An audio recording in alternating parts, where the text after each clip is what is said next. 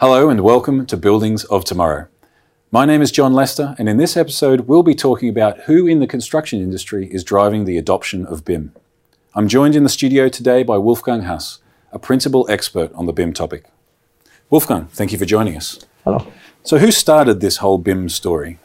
Yeah, if I remember right, yeah, these were architects. Okay. And uh, they started when we switched over from 2D to 3D design.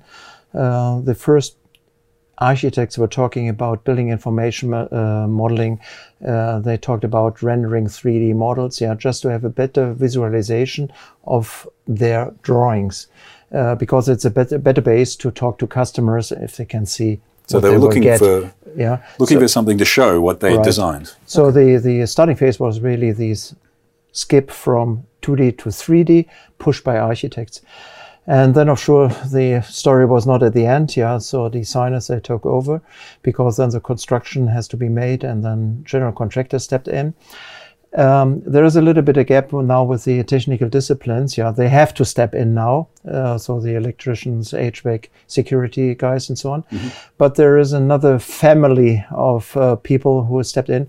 These are the guys or the customers who are responsible for infrastructure, or buildings where the complete life cycle is in one hand. Okay, so they have taken over the process now. It's, The- it started with architects, and now we're talking about these uh, key infrastructure customers Yes. and people who build to operate and own. And that's there are the examples are quite simple. These are, for example, airports. Yeah, because then the operator of the buildings they are known. Yeah, it's not rented off the complete airport. Yeah, uh, so there is a very strong link. The other example is uh, these are hospitals, for example, or um, manufacturing industry, for example, car manufacturer and so on. Their buildings. Yeah.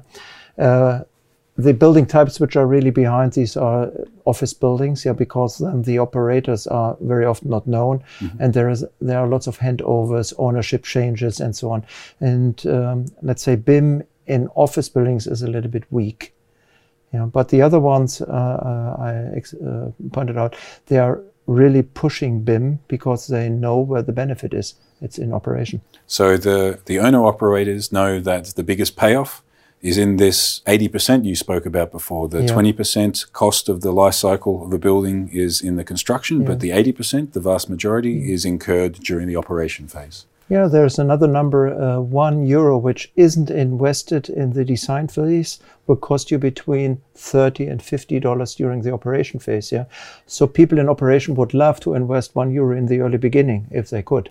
If they had the opportunity. Yes, So for hospitals, infrastructure projects, and these owner operators, it's a clear choice to, Yeah. to put intensely into the industry. yeah, they have a voice because the building is built for them to operate. And these operators, these owners that are pushing the topic, they have the influence to to get the industry to adopt this technology. Yeah, I think in the projects we were we were present. Yeah, the influence was there, and there's also for them it's a learning curve. What can I wish? Yeah, what can be realized and so on. But I think uh, these type of buildings are on a quite a good trip. and this is an important an important role for them because also for for those in the industry who wish to operate in these buildings or to win and build and construct Yeah. and be competitive, they have to also adopt and develop the skills they need to deliver buildings using the BIM process. I think the, the very important point is we, we need to have this holistic view, this overall view. It's not just over the life cycle, it's over all the diff- disciplines. It's the, as the name says, a holistic view overall. And today we have a very uh, limited view to small steps in the design, production, operation. And we are quite good in doing an optimization of these small boxes. But there's a little bit this overall view, this overall picture, it's missing. Yeah. And there we are different compared to other industries. For example, the manufacturing industry, yeah, there is one pocket paying for the factory. Mm-hmm. Yeah. And there is one owner and usually he's doing the operation later on. That's much easier. In our case, there are lots of handovers. There are different roles. Yeah. Uh, there is a lot of history behind how we behave in, in the past.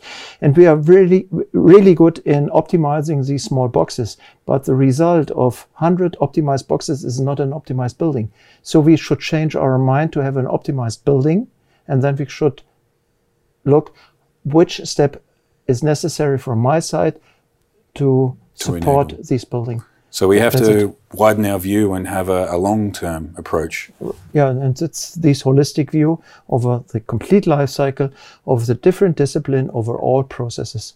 Amazing. Thank you very much for your time. But- And thank you all for joining us on Buildings of Tomorrow. Please like, share, or comment on this episode and subscribe to us here on this channel. We'll see you again soon.